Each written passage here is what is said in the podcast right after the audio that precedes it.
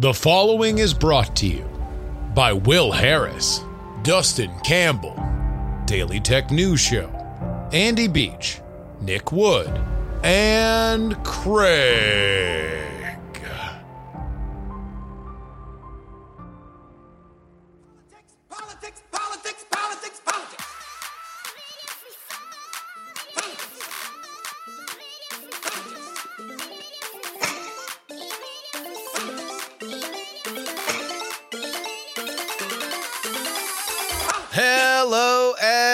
Everybody to the Politics, Politics, Politics podcast for October 27th, 2021. It's your old boy, Justin Robert Young, joining you again from Austin, Texas.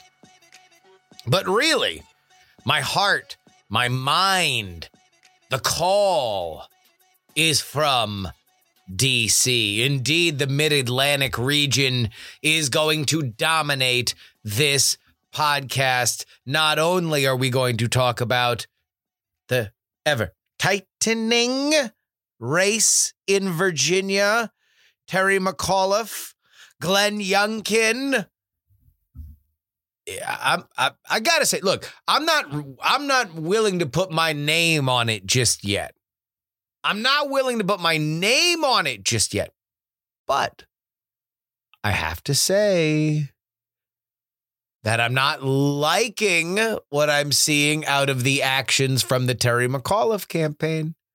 They do not seem to me to be confident moves. They seem to be reactionary moves. And you never want to see that as we are now less than a week away from Election Day. We will also hear the latest on the Build Back Better agreement, vote, arguments. We don't we don't know. We we we we legitimately we have no idea. We we we are close allegedly. Nancy Pelosi says we are close. But uh we don't we don't know for sure. And we will be joined by your friend, my friend, the world's friend, Andrew Heaton, who uh, is going to spend a little time with us as well. But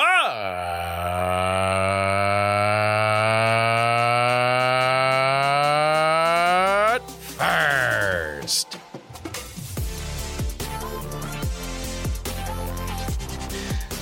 Look, I don't know for sure if Terry McAuliffe is in trouble. I don't.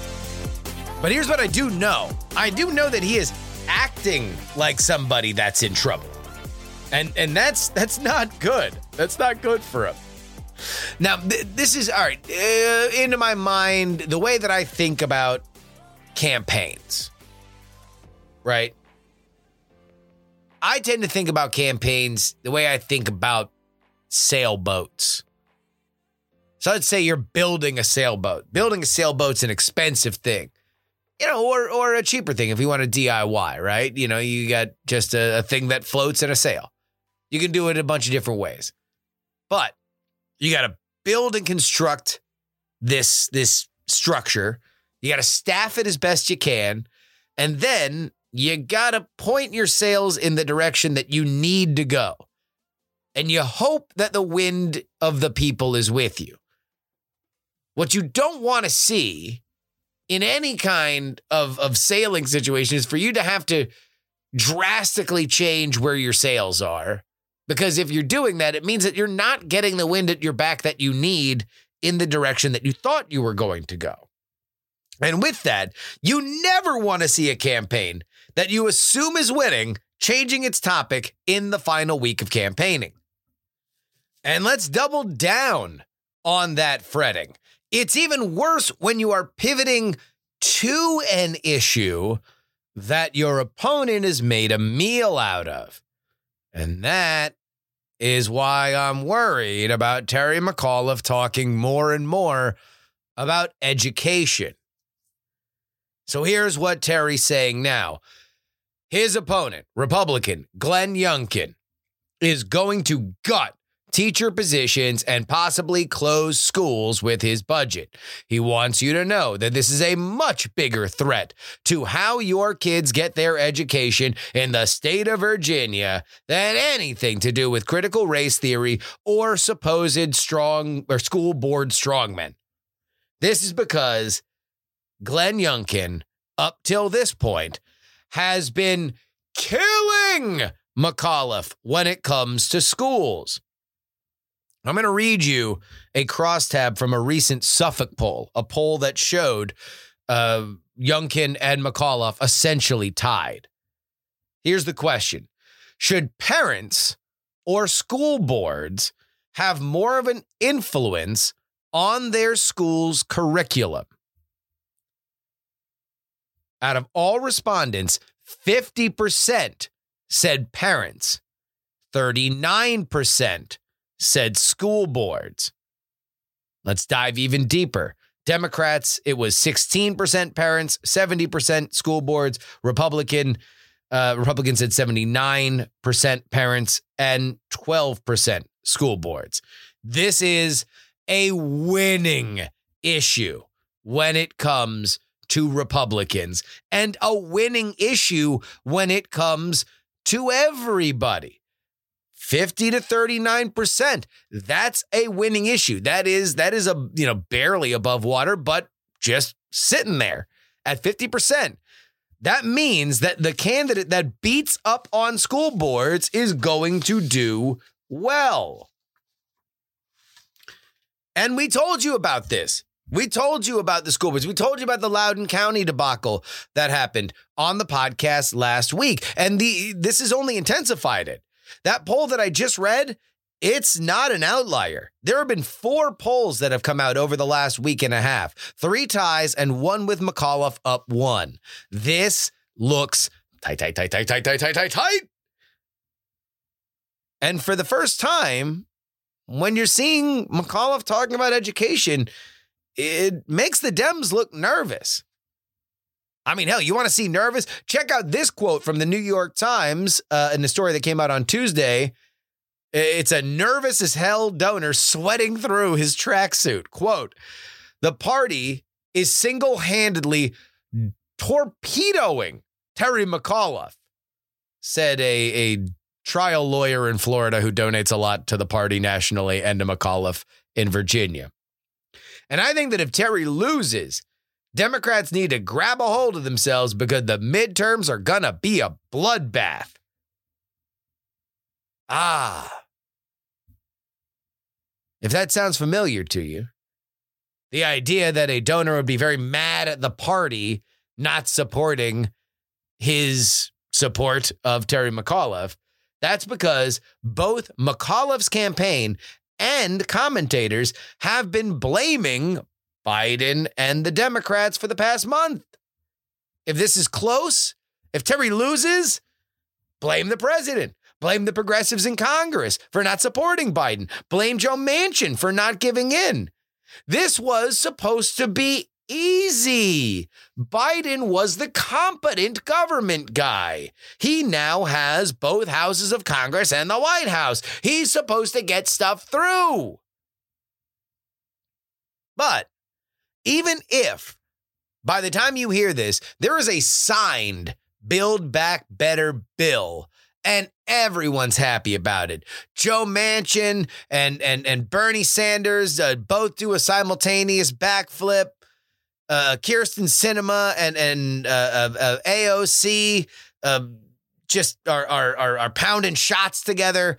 Like like like let's let's say that that happens. I don't know if it matters in Virginia in the way that a lot of people think it might, because all politics are local. Aside from the residents of Northern Virginia who literally work in federal government, the average Virginia voter cares more about local school board trends than any kind of social safety net bill that'll take a year to unfurl. Now, in three years, will Virginia voters be uh, single issue zealots about something that's in that bill? Maybe. But now, an election that takes place a week ago, or a week from now, rather, I don't think so, Fred. All right, I'm going to end on this. I know that many of you did not love my interview with Brian Sack a few months ago. If you don't remember the name, uh, he is the normally very, very funny comedian who was deadly serious and, and downright spitting mad when it came to the fact that his son's school, in his mind, was taken over and and made worse, far worse, by a racist intervention from a diversity counselor. You don't have to like that point. I mean, hell, uh, even though I like Brian, you, you don't have to like Brian Sack. But if part of the point of you listening to this podcast is understanding the tactics of politics, understanding the reality of what it takes to get elected, understanding the people, the people that you need to get into a booth to hit your button more than they hit the button of the other guy, then you do need to understand his anger. You have to understand that parents are single issue voters when it comes to their kids. And if the majority of Virginia parents don't have faith in school boards, then this is Youngkin's ticket to a win the more he beats up on it. And McAuliffe better hope that being able to pivot to say, yeah, but also he's going to take away the ability for your kids to learn at all is a winning way to mitigate his losses. Politics, politics. Oh, geez. I, I hate doing these segments sometimes. I, I hate doing these segments when news is still breaking and things are going on. But here we are. This is the latest at the point that I'm recording this, which is about midday on Tuesday with the Build Back Better framework. Nancy Pelosi met with House Democrats to say that an agreement on Build Back Better would come up sometime either today or tomorrow. This will allegedly include a billionaire's tax instead of a rate hike. That was one of the Sinema demands. What the billionaire's tax will look like, it will likely include some kind of a wealth tax. So that means that you will be taxed on unrealized gains up to and including stocks and artwork if you are past a certain level. Now, some of the uh, opponents of that bill are saying that it might not be constitutional. It's not a traditional tax hike.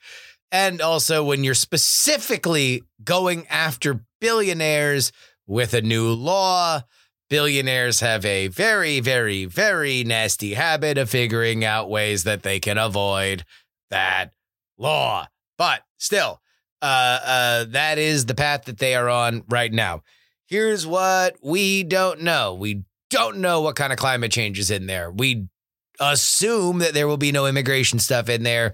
And we have very little idea on either the scope of some of the social safety net stuff that'll be in there, up to and including closing the Medicare gap, uh, hearing, dental, and vision, blah, blah, blah. Uh, we, we, we have no idea, nor do we have any idea what um, time frame will be on some of these packages.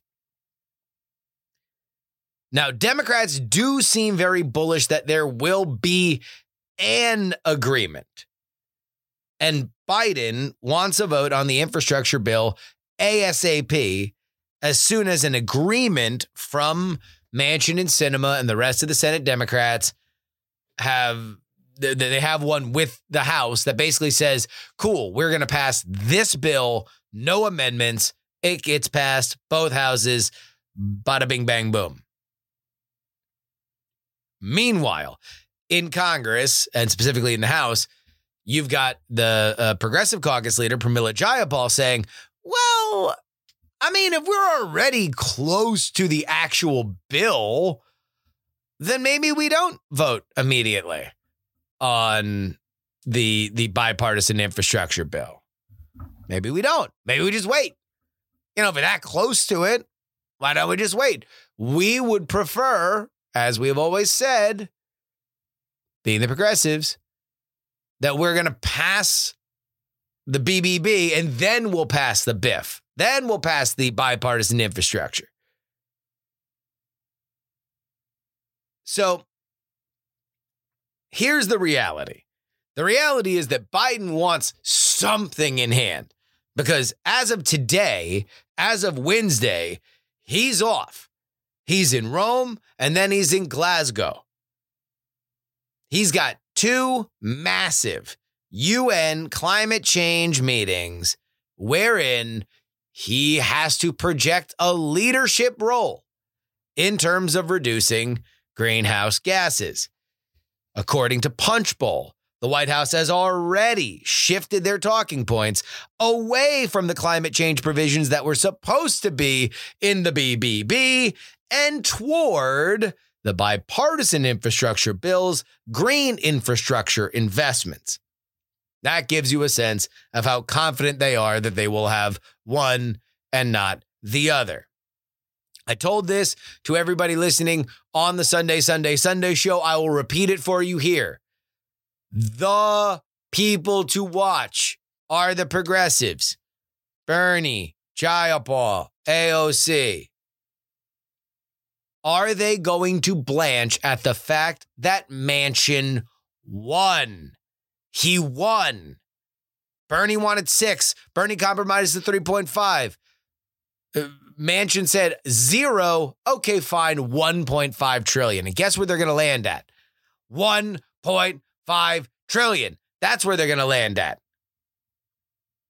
Will the progressives say we're not going to take half a loaf on this? Because to be totally honest, if you were to, to, to rewind all this stuff way, way, way back when the progressives put the brakes on voting for the bipartisan infrastructure package, and you were to ask them, hey, uh, uh, what do you think would happen if we if you if you pass the bipartisan infrastructure bill? They'd probably say something like, well, I think the BBB would pass, but it would not have blah, blah, blah, blah, blah. And I think all the blah, blah, blah, blah, blah is literally the stuff that got cut out. It's the stuff that got cut out. It's not there. So that's what you got to look for. You got to look for like, are the progressives willing to fight one more time on this? Because we are coming to a time for choosing. There already was one and they held firm, but they didn't really get much for their for their effort. Will they do it again? That's the question.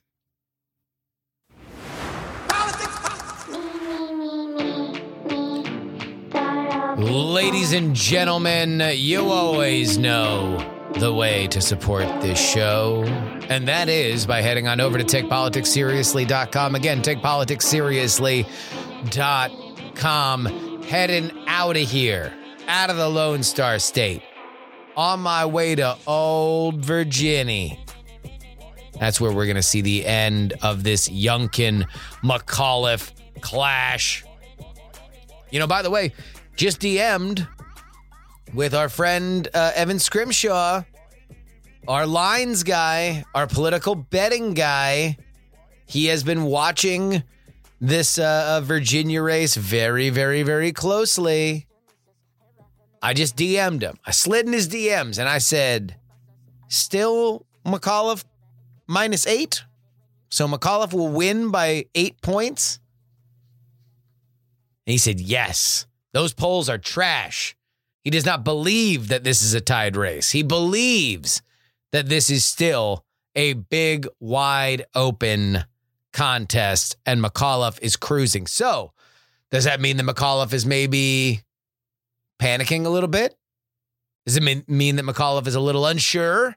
Maybe he's buying into the hype. Maybe he and his staff is buying in to uh, uh to these polls. We don't know, but Scrimshaw thinks that it's uh it's still a done deal. And I, I tend to think that it's going to be very hard for McAuliffe to win. But anyway, if you want all the coverage of this race, specifically the Extra Sunday, Sunday, Sunday show that will not only cover all of the Sunday programming, but also anything that I go out and cover on the trail on Sunday. Uh, well, you got to go over to takepoliticsseriously.com right now. $3 uh, pledge per week gets you two bonus podcasts per week. I'm telling you, it, it, it's, it's a good time to get on the trade right now. I don't know why I'm Seinfeld. TakePoliticsSeriously.com.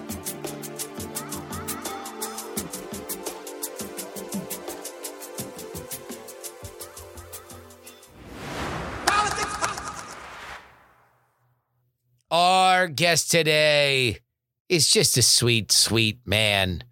He's a very smart human being. He's a hilarious person. He's a dapper dresser. And you want to know what, friends? He's just a good soul.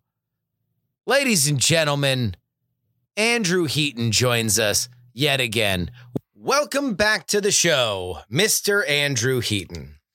A pleasure to be here. Hello, Justin. Now, not only are you among my favorite people to talk politics with in general, but Thank you. you also happen to have a career uh, before this as a sterling political pundit, as somebody who worked in Congress. So when uh, I, I contacted you to to come on, what what popped into my mind is as we are now. I mean, like, look. Th- This is one of those episodes where I've already recorded the segment about what's happening with Congress Uh huh. it's changed three times since I started Great. editing and scheduling like interviews and stuff like that. So I might have to re-record it. A lot's changing, a lot's happening. We are in the 11th hour of the 11th hour of the once delayed 11th hour. Uh, you having been there have a little Mhm. bit more of a sense of how things feel, uh, uh, what's what's happening right now as as as party line votes are are are, are going to be very very thin. You can't have anybody falling falling out. So so give me give me a sense. Give the audience a sense of what this feels like. So remember that I intuitively glom on to people that are in the middle of the battlefield and will be struck down by partisan bullets. Yes. That was very much That's your what I was favorite. doing. That's my favorite. Is I, I go, who's the Lib Dem equivalent in this situation? Who's the who's the the the person that's gonna get get absolutely smacked? So I've not been on the side of this of uh, oh we've got a ton of pressure because we've got to get this uh, you know uh, omnibus bill passed or or Congress shuts down. I think we I think that happened when I was on the Hill, but it but it, we there wasn't really a significant threat of that occurring. Um, we had that that it had occurred the the year prior to me being there Yeah. Uh, which was super fun for the Republicans because the Republicans would bring in like they would like the lights are all off and they take tour groups into the the house proper and show them how they you know the lights were off and they can make it a big deal. Uh, and then it happened again. Oh, this when this, I was getting this, my this is a big government shutdown situation where Yes. got you. ba- ba- back when they weren't like just kind of a like a, a the equivalent of Arbor Day where you could predict it. Yeah. Like now that's a thing. Yeah. Now just every year the government's going to shut down for some amount of time. It was actually big big back in the day when it first was happening. Like it used to happen once every 8 years. Now it happens every year. I mean, geez, it, Um, it, it, it unsettled uh, Bill Clinton so much he he started banging Monica or quote unquote banging. I don't want to dig up that, but hmm Poor guy. Well, you know, I'm, I'm glad she could be there for him uh, to, to to make that work. What? So so I'll say like what the the the high pressure moments that I recall, and I- and I should preface this. I was on the constituent side of this. Uh, I would have loved to have worked in policy. Yeah. I didn't work on the hill long enough to work in policy, so I, I wasn't the one making decisions on this or or briefing the the congressman. I, I was I was getting screamed at by constituents. Gotcha. That was my job. And uh, and in that capacity, I was still advising the congressman because I was there during the Obamacare vote on the ACA. oh, And, uh, okay. So so to, to, to uh, uh, uh, take which me- was contentious. Yeah, Justin. a little bit, little bit. People don't remember. Uh-huh. I mean, uh, uh, how how much of a how much of a fight that was. That was that was a I- that was a knockdown, drag out fight. So uh, remind everybody where I this absolutely heard is. from every single person's parent that's currently listening to this program. if you if, They all called if you if you have a parent over 55 that has any tendency to yell at people, I absolutely spoke to them on the phone at some point, despite the fact they were not from, uh, I believe it's the 17th district of Pennsylvania, Okay. uh, which is uh, Harrisburg up through Pottsville is is where I was who I was working for. So City of kind Lights. City of Lights, great, great place, beautiful part of the country. Oh, it is. Yeah. Uh, I, I I was working for them, uh, and and that was super high pressure, uh, both both uh, in terms of the the politique of of the member, and and just in terms of me having to get screamed at all the time. Yeah. So Tim, Tim was he's now, oh gosh, he I want to say he runs the Soviet Liquor Board of Pennsylvania or something. I think that's why where he wound up. Uh, but back in the day when he was still a member of Congress before he got primaried, uh, uh, he was a Blue Dog Democrat, uh, which I know I've spoken about on the program before. But but Blue Dog Democrats were moderate to conservative Democrats, however you want to define that, and they came in many shapes and forms. yeah. Uh, Tim, But, but Tim I mean, was now like the only person for whom would even remotely resemble that is is Joe Manchin. I mean, Joe Joe Manchin, yeah, Joe yeah. Manchin, and then uh, uh, maybe some- I'd some- say Kyrsten Sinema, maybe. She's her own brand of of uh, Yeah. yeah, of of, of Lord, well, you I like like to to tip that I wouldn't have said this back in the day, but now that I've been gone for a while, Yeah. the, the the like blue, blue dog conservative could mean fiscally responsible Democrat, or it could mean Democrat that was slightly uncomfortable around black people. Like it could it could be a Well, it could be uh, a, a socially conservative Democrat, or it could be a fiscally conservative and, and, Democrat. and back in the day, that second one was all the Democrats. you know, at least at least the Democrats. yeah, we go far enough back. Yeah, Yeah, uh, but, but, but before south of the before my time. Mason-Dixon for sure. Uh, but but but Tim Tim was in that category of he was in favor of uh, having a balanced budget or at least having federal spending caps. He, Yeah. he was concerned with with the the maintenance of of federal spending in something tethered to math and a finite supply of resources. And hats off to him in that regard. At the same time, he was a really big trade guy. He was a protectionist, so he he was he had he had nuanced opinions across the board. And uh, he he was definitely relying on us to get a feel for how the district was going on that. Uh, he did not reveal how he was going to vote. I think until the day of. Uh, he he played his cards very close to his chest. I suspect, in retrospect, that Tim was doing that in order to leverage his position as best he could, Yeah. so that uh, Nancy Pelosi didn't know how he was going to vote. So he'd go, ah, you know, I, I don't know, I can't really get behind it. But if you did this one thing, he ended up voting no on it uh, and um, uh, probably got primaried as a result of it. That probably cost him the election subsequently against another Democrat, who then in turn lost to another Republican. So well done, everybody, for that one. and uh, uh, but I but I, I spoke to a ton of people, and he and he was actively wanting to hear from constituents on that one. Like like normally, I'd say most members of Congress aren't really divided on on uh, the the basic issues that are pertinent to their district. If you're from a corn growing district, your your congressman doesn't want to hear from you on corn subsidies. Yeah. He's going to give you corn subsidies. But there there are certain issues that are like that. In our case, we were relying on faxes, which are horrible and, and just useless. Uh, and then and then to a great extent, just you know what are what are people saying when they call you, and and are they from the district? Because again, I heard from a ton of angry retired unemployed people that called every member of Congress every single day, despite the fact that we don't care what you think because you don't live in our district and you don't understand how democracy works. So- sorry, so- that's all right. this, that's the, the anger comes out. I still Oh, have a I lot know, of I anger. love it. I love it. I want to channel it. So bring me back.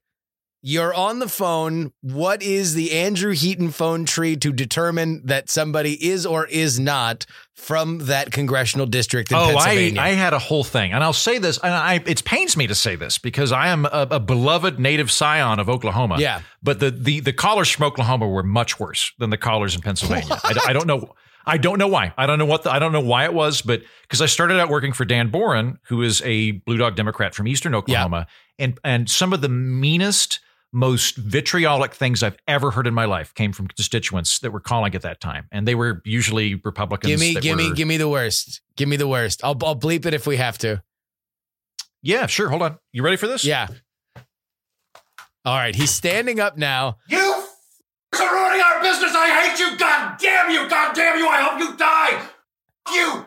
F- Nancy Pelosi. You should all go to hell, you traitors. You traitorous f- bastards. He's red faced. He stood up. He took five steps beyond, beyond the mic, and he is now red faced screaming, Brava! What a performance for Andrew Heaton as angry Oklahoman uh, uh, calling to scream at a hapless aide. There, there was one specific guy who would do that. I would usually have to like excuse myself and take a walk around uh, Cannon House to to calm myself down. I can't fathom that man is still alive based on his blood pressure. Uh-huh. Uh, but but call, calls like that. So uh, the, the ones uh, like even though those are impolite, um, you call your congressman. Like I'd say, unless you're unless you're making a death threat or you're you're dropping f bombs and things. At Yeah. that point, I the staff doesn't have to listen to you if you're if you're going to be swearing at them and things like that. But if but if you got a, a, a hot and passionate opinion, go for it. Um, excuse me, I'm Oh no, yeah, he, having to ca- catch my breath. still recovering. Uh, well, I, I would imagine that the man but who but, is- but what, what, what, what I what I started doing when I worked for the Pennsylvania office to preempt that Yeah. is I, I would try and communicate one I'm a human being. Um, so I'd pick up and go, "Hi, this is Andrew. Uh, who am I speaking to?" Uh, that way I'd get their name. Yeah. and then and then pretty quick I'd, I'd talk to them. You know, and where are you calling from?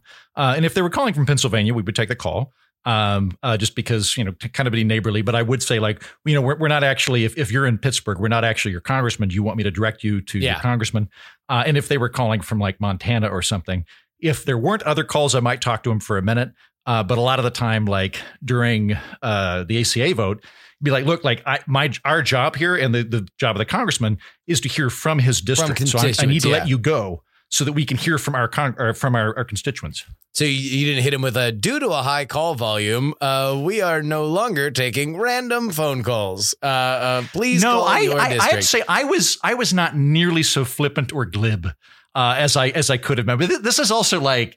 24 year old like like very excited to work on the hill Heaton. Andrew Heaton. right this is you know I, I still looked 47 but i but i inside i felt much younger. And then I, I took i took my responsibilities very very seriously. And uh, was also very careful like when people would call and like how can you possibly like what do you think about this i'd, I'd go you know uh, i i am not here representing myself like if if i'm ever in pennsylvania and you happen to see me i would love to get a drink with you and tell you what i think Yeah. but here in this official capacity, I, I'm representing the district and I'm representing the member. And it's really only your opinion and the congressman's opinion who counts in this equation. I'm just a conduit between the two of you. I would imagine that even the person who's screaming and cursing at you, uh, I, I don't know how you recorded everything, be it paper or a spreadsheet, but at least that's a quick and easy uh, mad. Like uh, uh, this person angry, angry at this thing, or Well, uh, the- uh, uh, the- uh, uh, very much for this thing. Thank you very much. You have been duly noted. Uh, here's here, here's what I do want to move on to. How do how does that get back to the to to to the congressman? Like, are you typing up a report? Do you bring it to them and Hmm. and and say, well, we got seven uh, uh fours, uh, nine against, and Yeah. somebody asked me for my phone number. I- I'd say usually it's anecdotal. So um, if if it's a situation where for some reason we got ten calls about this particular issue, maybe we'd bring it up. But but there too, I have to say it's it's so difficult to actually figure out who cares. Yeah, Uh, so for one thing, like I hope they're not using faxes anymore, or if they are, I hope that they all have got some kind of automated email program that just sorts it for them. Sure. When I was there, that was technology that, which was existent, but not technology we were utilizing. So we literally had a fax machine, uh, and and people fax bomb. So. Uh, in my experience, angry people that want to yell at their congressman also want to yell at every other congressman and see no problem with sending a free fax Yeah. to all 453 members. Um, so, so for that reason, faxes are very unreliable, and unless unless a constituent actually put in their address, in which case we would send them a response letter. Um, but but if they didn't do that, it was like, well, the the chances there's a, about a one out of 453 chance this person's actually in our district. Um, ditto with emails, which were less reliant at the time, although I think now most members have like a dedicated message page. So instead of emailing, you know, joe.lieberman at senate.gov or whatever, you you go to their website. So I, I imagine that probably works better because they you got to put in your zip code. it's a yeah, Which would at uh, yeah. like- there's there's controls you can have for a for a web Yeah. form, but which so I, I suspect that they've got better on that. Uh, it depended on the issue and it depended on um, how contentious it was and how uh, how intent the congressman was on getting metrics for it. I'll say the other thing too, like even with phone calls, um, there's there's what's called phone banking. So there'll be some Yep. lobbying outfit that um, wants to. Uh, they're they're really up in arms about the the Ledbetter Act. I don't even remember what the Ledbetter Act was, but it was a thing back when I was on the Hill, and so uh, and it was horrible when you got phone banked because what they would do is they would just call every constituent in your district and Yeah. say, uh, Congressman Holden's thinking about cutting Medicare and Social Security. Do you have thoughts on this? And like weirdly enough, all old people have thoughts on Yeah. that. And and they go, Would you like to talk to your congressman? And they go, Yeah. And then and then I'd pick up. So from my perspective, somebody dialed a number to get me, but that didn't happen. They just got connected to one of these outfits. And and for that oh, reason, so it's a- they would just three way call you while they had this person on the phone. Yeah, yeah, and, then and then for a lot of people, like I because I never heard the phone call, but I, I assume it was either it was probably even automated because people would they I'd pick up and go, "Hi, this is Andrew. Who am I speaking to?" and they'd go, "Why did you call me?" And I'd go, "Well, I I I didn't, sir. I'm just I'm just I picked from my perspective. Wow. I just picked up the phone, and they go, "Well, it said that you're thinking about cutting Social Security." And I'm like, "Well, I don't know, you know, who told Who you that." told so that? for, for that, even phone calls for that reason weren't really great indicators. Now we did have good data that if somebody took the time to call you, it meant that they were, I think, five times more likely to vote. Yeah. So it, it was a thing where we took it seriously. Um, in in my experience, pretty much every politician I know, and I've met quite a few at this this point in my life, politicians generally have a kind of pie chart approach towards how they're making decisions. So let's say fifty percent of the pie chart is is locked in when they get elected. Yeah. I'm pro life or I'm pro choice. This is not something I'm going to waver on. I'm I'm pro union. Whatever that thing is, they they don't.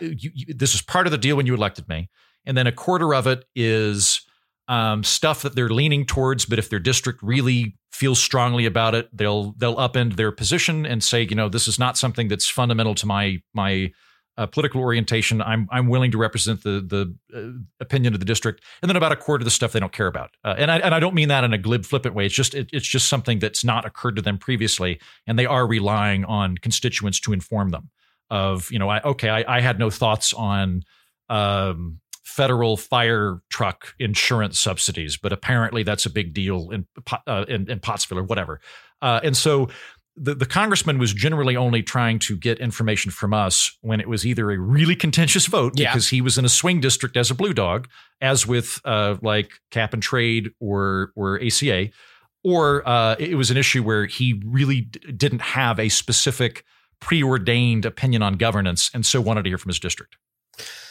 One of the things that's happening right now are uh, targeted advertising from groups, lobbying groups that will target a congressperson specifically. Let's that, we've seen it a lot now on both the Reconciliation Act and the build uh, and and the bipartisan infrastructure uh, uh, stuff. That is not an attack ad, but it's like everything but an attack ad. It is. It is like Mhm. uh, uh, Josh Gottheimer said he'll never cave to Nancy Pelosi unless he gets blah, blah, blah. Like, well, it looks like he's about to cave. Tell him not to cave. Call this Mhm. right now. Were you on the uh, on, on on the business end of that, or or was it mostly just the phone banks and stuff like that? Uh, I don't remember there being any attack ads, but then again, I wasn't there during a campaign year. Sure. Um, Well, I- again, I was, this is I not a campaign. This is literally Right, just to pressure yeah. this vote here right now. So I, I, I, What- but I guess my larger question is, I don't know if that was in favor or if maybe the phone banks were more effective at the time, and now they've, you know, for whatever different spam call laws, they have they have moved on to uh, to another less targeted so, version. so te- television influenced uh, influenced callers, but I don't remember there being I don't remember there being an association with specific uh, um, issue advertisements that led to that. What I noticed was that we would get a deluge of angry conservative calls more or less five minutes after Glenn Beck or uh, uh, one of the other conservative pundits' program concluded. Like you could you could almost set your, your clock by it. Of we were going to get phone calls uh, after specific Fox programming, so that would elicit. so all right, things, so it- I it guess like three three oh five after Rush is done, and then Yes. you know like six Yes. six oh five when when Glenn is done when he was still on Fox. Yeah, or, or or or Sean Hannity, I think would probably have been one of the other big ones back in the day. Yes, yeah. So so we, we would definitely hear from from those folks, but I, I don't remember there being specific advertisements that would elicit it. Although I like I I don't know I don't know that I would have heard them. Uh, like it's possible that a constituent would have said, you know, I just saw this advertisement that, but a lot of the time they just kind of jump into it. I'd say the stuff that was um, kind of frightening, Justin. Yeah. Uh, like like this is if anybody if anybody listening to the program like like I'm, I'm going to back up Go. uh, you know, back back during when when the when the Capitol Hill riots happened. Yep. Uh, actually, prior to that, prior to the Capitol Hill riots, I was very, you know, like Trump is refusing to concede the election. This Yeah. is a really big deal. This is not good. I, like there was no wavering on my part, and I had some people that were like, "Man, Heaton's kind of an elitist insider." And uh, listen, talk to a couple thousand mouth breathing idiots over the phone as, a constituent liaison, and and it will it will rapidly suck out your appreciation for populism. Like like I've I've been through the gauntlet here. Like I once had a woman call me and say. Uh, we've got too many Mexicans. We should add them to hunting season. That was one of her. That's what she thought would be a good way to deal with it. Now, granted, I think she was being sardonic, uh, but then I, I'd have other people that would like call and go, you know, I just read this email that was forwarded by Gene Hackman, And Gene Hackman said he was on a plane where Muslims were watching pornography backwards so they could see it in a mirror because it's okay to see porn on a mirror in Islam. And they were saying Islamic words and they were going to take the thing down. But then a marshal stopped them. The, the mainstream media is not reporting this. It's like, dude, you got sent a fake email. Yeah. This isn't real. But like, but at least back in the day, my God, the amount of the amount of constituents that literally thought if they received an email that it had the same quality control measures as the Washington Post was incredible.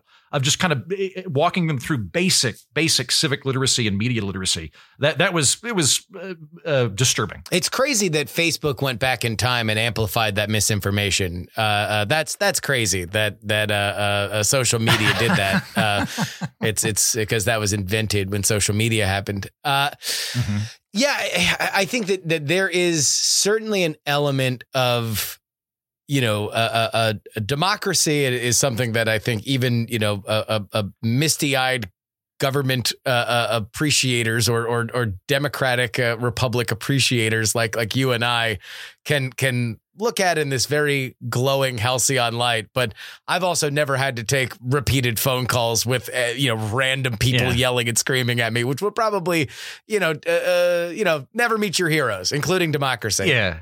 Well, I like no, I mean the upshot to it is, you know, I'm I'm a limited government guy. I'm a free enterprise guy. I want a I want a tiny competent government.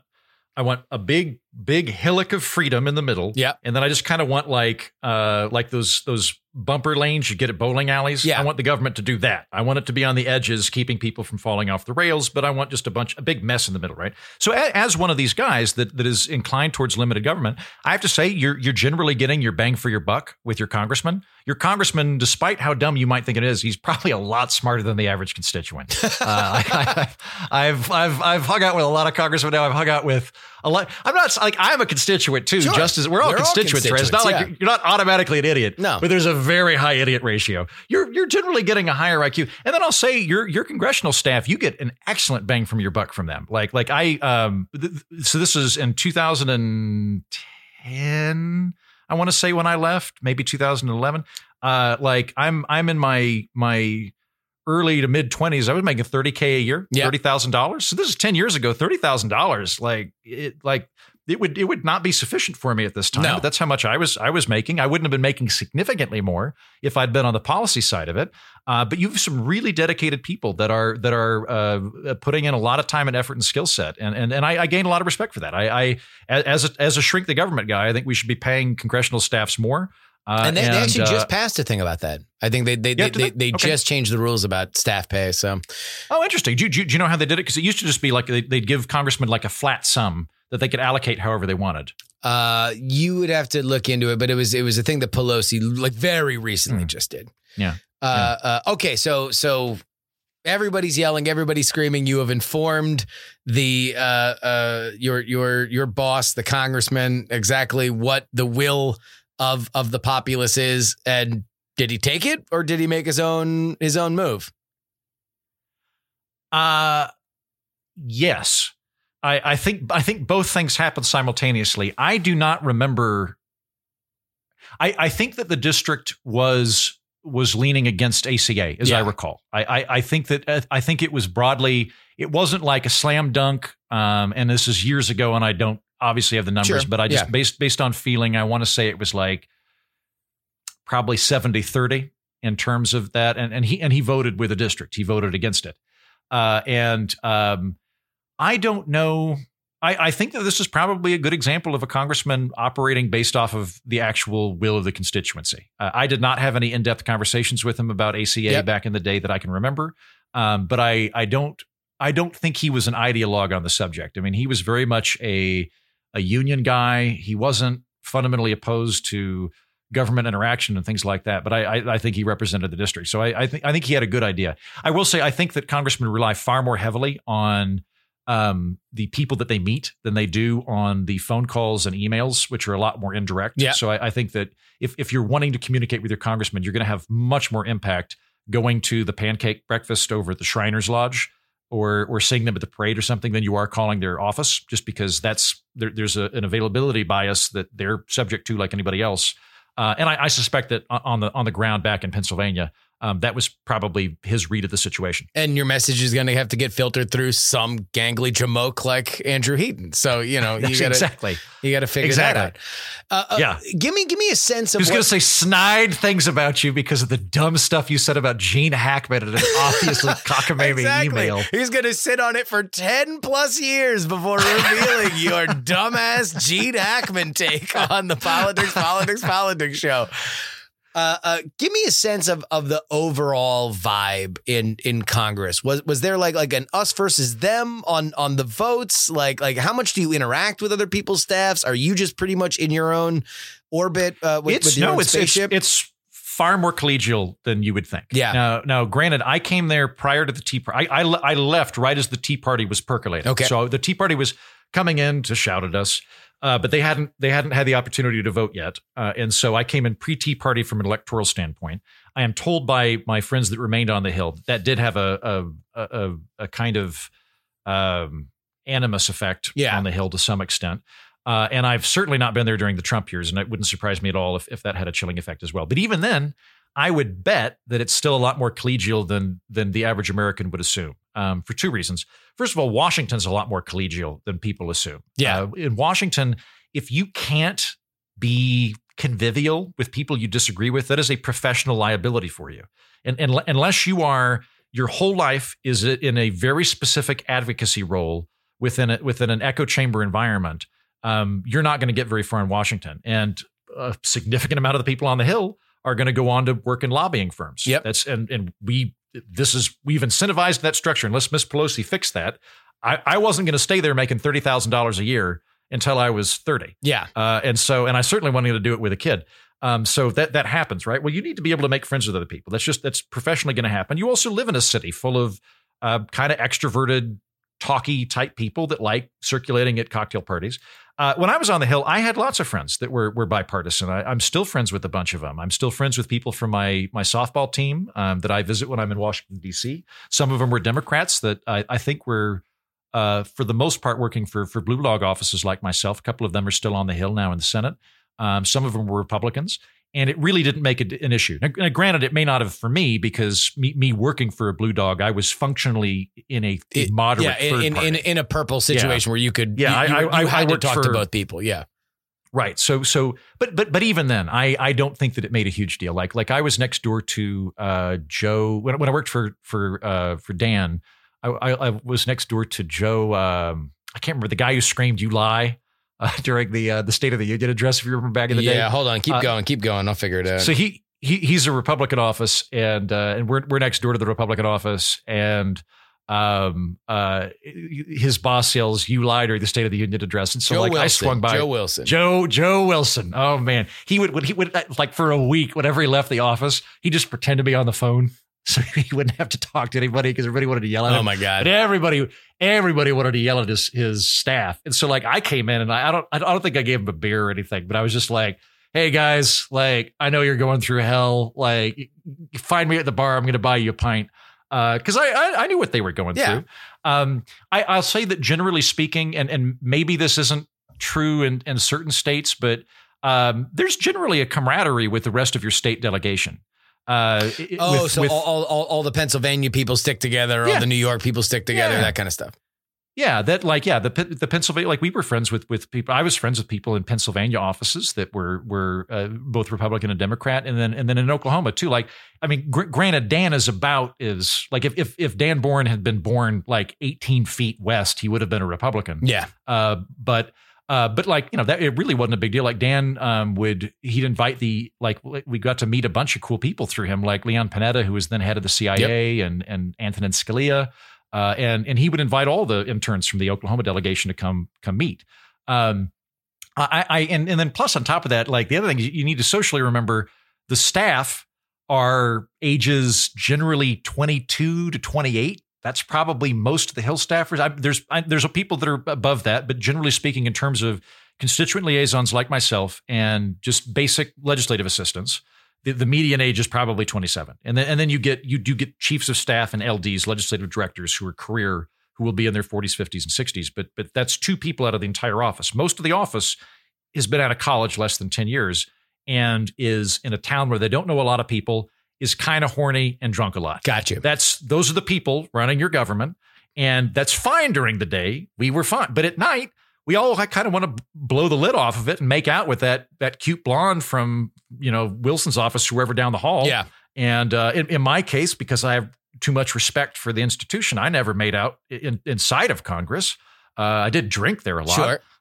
but, but after hours, After hours. say. After hours. And and if anybody thinks I'm a lush, everyone in Congress. I mean, Congress is just it is it is piles of marble floating in a, a tub of bourbon. Every office on the Hill has at least two handles of bourbon in it at any given time. And you're thinking, not our guy, Mike Lee. Absolutely, your Mormon senator has an office full of bourbon. He's not drinking it. I guarantee you his staff is.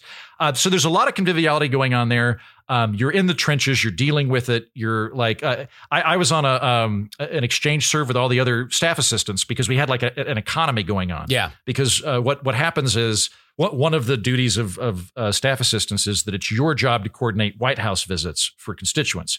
Um, the White House, at least while I was there, and I think that this is a done deal in perpetuity, doesn't want to ever reject people from coming to the White House, so it outsources it to congressmen. That way, they have to deal with uh, the negative side of turning you down.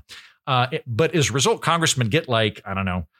20 passes a month or something to go on a White House visit. So you might be in a situation where you're like, I, you know, oh man, we, we really want to get this person and, and their family to be able to see the White House, but we're at all these passes. Does anybody have any spare passes? And they'll say, yeah, yeah, we've got spare passes. But you know, can I have that? We'll we'll pay you back later or whatever. So you, you end up getting to know them, but then you're you're on a chat room all day. You're in, in what I'm sure today is Discord or Slack. Yeah. And you're you're you're going, you know, God, I, I'm really hungover. Is anybody from Florida got any orange juice? Because all the all the districts They all have get- their own things. Yeah. they get free party favors from from their district. We had like peanuts or something stupid like that. but like like the man, orange juice is great. Uh, and uh, so, so you, you get to know them because you swung by to get orange juice while you were hungover. So even so, Uh, even during a moment where there is like you gotta get the you gotta get the vote, or like there's a holdout vote, or it's a close vote, or something like that. Like even even then, everybody understands. Hey, look, that's the front of the house. You know, here for Yeah. us in the staff, we, we're all just trying to answer phone calls and get out of here whenever we can. I, I think so. I mean, Yeah. I'm I'm sure that there is there there no doubt there's going to be personality uh, types that are attracted to working on the hill because they are uh, ideological firebrands. Um, I didn't actually encounter that many of them. I'm sure they're there. Uh, and I'll, I'll say it even goes up. Like one of the things that I found surprising working on the Hill was how convivial the members of Congress are with each other. That Yeah. you wouldn't know about. Like so, I know you and I have talked about this in the past, but uh, uh, Inhofe and Barbara Boxer. Inhofe is a very Yep. conservative Republican from Oklahoma. Barbara Boxer is a very progressive uh, uh, senator from California. Um, they're good friends. Yeah. like to the point where like like Inhofe would like bait her to come to Oklahoma to campaign for his opponent because he knew he would get a, a surge in the polls. yeah, like he knew that it, the best, but at the same time, they would literally like fight like cats and dogs in a Senate committee meeting, and then they go get dinner together. yeah, Uh, and, and I, that that that was to, to me seemed to be a lot more normal. Uh, a lot of congressmen are, um, they are kicking up more of a partisan dust storm than they actually mean. yeah. And uh, and and behind the doors, they they've got more of a buddy element than you would anticipate. Very, very, very informative. A behind the scenes look, uh, uh, at least at the framework of what is likely happening right now. Heaton to pivot off of this subject. A lot of rumors, largely being spread by me on this show, that uh, uh, uh, you might be you might be moving. You might indeed be moving to Texas, indeed to Austin, Texas, where I live now. Can you confirm or deny this? Uh, I I will momentarily. Do you mind if I put in one more observation about Congress? I, nothing could be more on brand for you, of course. Great. Uh, so, having been inside of the institution, having spoken to several congressmen now post post that experience, the most notable one being uh, uh, Justin Amash, who came on my program about six months Yeah. ago. Not not to talk about libertarian boilerplate, mind you, but I I just wanted to talk to him about that about uh, Congress. Um, I think what would benefit that institution more than anything else would be if committees elected their own committee chair. And I realize that sounds like a weird procedural side note, but here's why. Uh, you hear people saying just how expensive it is to run for Congress and how expensive it is to run for the Senate. It's not really. Uh, about 80% of the districts in America are completely safe. Uh, in, in 2020, we had a, a 7% federal turnover rate in elected offices. 93% of the offices that were up for grabs in in, two, in 2020, I should say it's it's all elected offices. That includes uh, uh, county and state levels. Yeah. 93% of them were retained by the party that went in with them. It's not a high turnover rate. Congressmen aren't worried about losing money. But in Congress, those committee chairs are passed out based on how much money they can raise for the party, which is why congressmen spend 20 to 30% of their time phone banking and shaking people down for contributions. It's not for their campaign, it's for the DNC and the GOP. And that and, and ends by, up by, being by the way, for folks now, if you are into this this tracking stuff like this, watch for people from very safe seats, either in Congress or in the Senate, Yeah. that are raising a gigantic amount of money. Because it ain't so they can run ads saying "vote for me" Yeah. because doy. It's so they can kick it back into the They're- party and and and get these influential spots. and and and that's that that is how they are rewarded. That is how our, our incentive structure in the United States Congress is not currently rewarding anybody for being convivial. Now, that happens somewhat on a personal level, but there's no incentive right now to do that, which is a whole other talk about open primaries and ranked choice voting. But in terms of the actual just institution itself, it would be of tremendous value just to have committees appoint their own chair where everybody takes a vote because Yeah. that would remove that incentive. It would allow congressmen to actually focus on their job.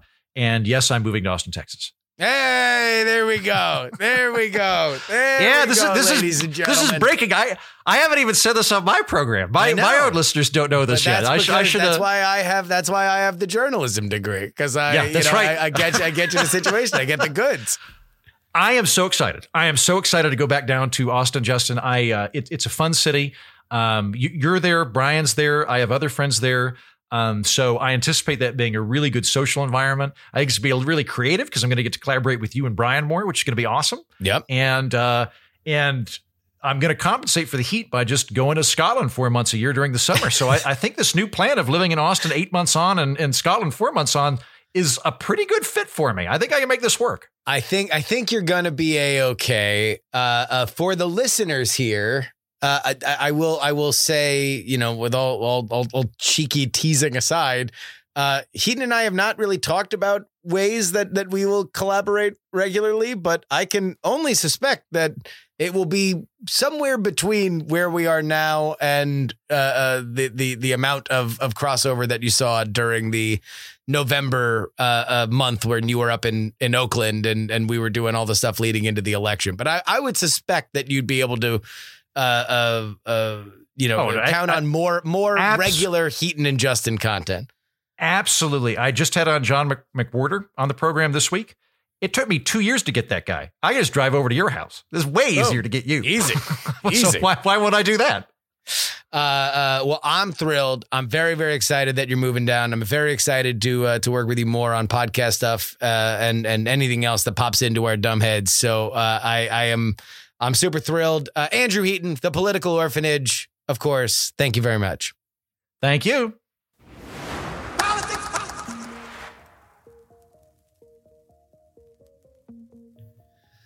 And that wraps it up for us today. Politics, Politics, Politics is written and hosted by me, Justin Robert Young, for Dog and Pony Show Audio in Austin, Texas. If you would like to congratulate Andrew Heaton for moving down to Austin, Texas, putting us both for the first time ever permanently in the same city, you can head on over to px3guest.com. If you want to email the show, it's a very simple process. You just head on over to the email program of your choice and you dial in theyoungamerican at gmail.com. Our Twitter is at px3tweets. You can see our live streams at px3live.com. If you'd like to share this podcast with friends, family, clergy, local representation, you can do so by sending them the very simple and, dare I say, attractive URL of px3podcast.com. And especially because Christmas is coming up, Hanukkah's coming up, Kwanzaa's coming up. You uh, want to get a gift for the politically inclined person in your life? Politicsmerch.com. By the way, if you want to give us a one time donation, just a little tipperoo to say uh, thank you for doing this, you can do so at paypal.me slash payjury.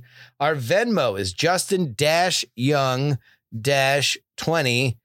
Uh, we got a bunch of people looking to see whether or not uh, Venmo Cash is real. Here we go. Let's see. Where where was where was the last one? Where was the last one? Oh, Venmo's not loading. Venmo's just not. Here we go.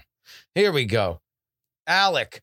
Alec says, This is a real buck, or is it fantasy? Caught in a quandary, no escape from insanity. Open your ba- open your mind, and bankers will find a way. It needs no bank fees, furnish no sympathy. Anyway, you take it, I'm still glad you make the show. Here you go. And that was pretty much it. Thank you, Alec, for writing a Queen inspired uh, message there. That's real. That's a real Venmo dollar. Our Cash App is PX3 Cash. And by the way, you can always send anything physical to our P.O. Box, P.O. Box 153184, Austin, Texas. I got some political merch from uh, James. James from Australia. And I guess James ran for office in Australia. Uh, because he sent me a bunch of his own merch. I've got a ton of James merch as well as some dong. I got some dong, baby. I got 10,000 dong in my hand right now. Yep, the Vietnamese currency. He sent me a bunch of Vietnamese currency, as well as a shirt, as well as a magnet. Thank you, James. Uh, uh, I don't know, based on your note, whether or not I'm. I'm presuming you you did win or did not win. It's a 2009 shirt, and the dong that I was given was four dollars and fifty cents. So that's nice. I feel like that's a pretty good idea. Of course, if you want any of our bonus content, you can do so at takepoliticsseriously.com. $3 tier gets you two bonus podcasts each and every week, covering all the news that we miss on our regular show. And uh, the $10 tier gets you that, plus your name read at the end of the program, including Idris Arslandian, DJ Katie Mack, Niemeister, Dr. G, Lord Scale, De Quince, Anile, Admiral Flapjack, Utah Jimmy Montana, Edmund Pluribus Unum, Pete Spicery, 70s TV salesman or spy. D, really? And Gloria Young for King of the New World Order. Zombie Doc, Edison, no mention on the podcast, please. Dot com Junkie, DP4 Bongo, Pop Gold, Jewish Lives Matter, 100 Mile Runner, Double K Ranch, Ye Old Pinball Shop, John Snuffies off Route 44. Neil. Charles, Darren, Olin and Angela, DL, Stephen, Chad, Miranda Janelle, Chief Andy, Robert, Casey, Paul, the most conscientious nonpartisan listeners, Brad, Richard, D Laser, just another pilot, middle aged Mike, the Jen, Will, J Pink, and Andrew. You want to get your name listed there? Friend, there's only one place you go. Take politics seriously.com. That wraps it up for us today. The money man, Dave Levinthal, joins us on the program on Friday, and we're going to research some of the biggest props before Election Day. Oh, yeah, by the way, uh, we're, we're less than a week away from Election Day. I mean, it's kind of a boring election day, but still, still, still, it's an election day and it's an important local election day. So familiarize yourself with the props, the props that you're going to have to vote for, the proposition votes. Uh, go ahead and look out for that on Friday. Till next time, this is your old pal Justin Robert Young saying uh, some shows talk about politics, others talk about politics, and still more discuss politics. But this, this is the only program that dares broach. Three.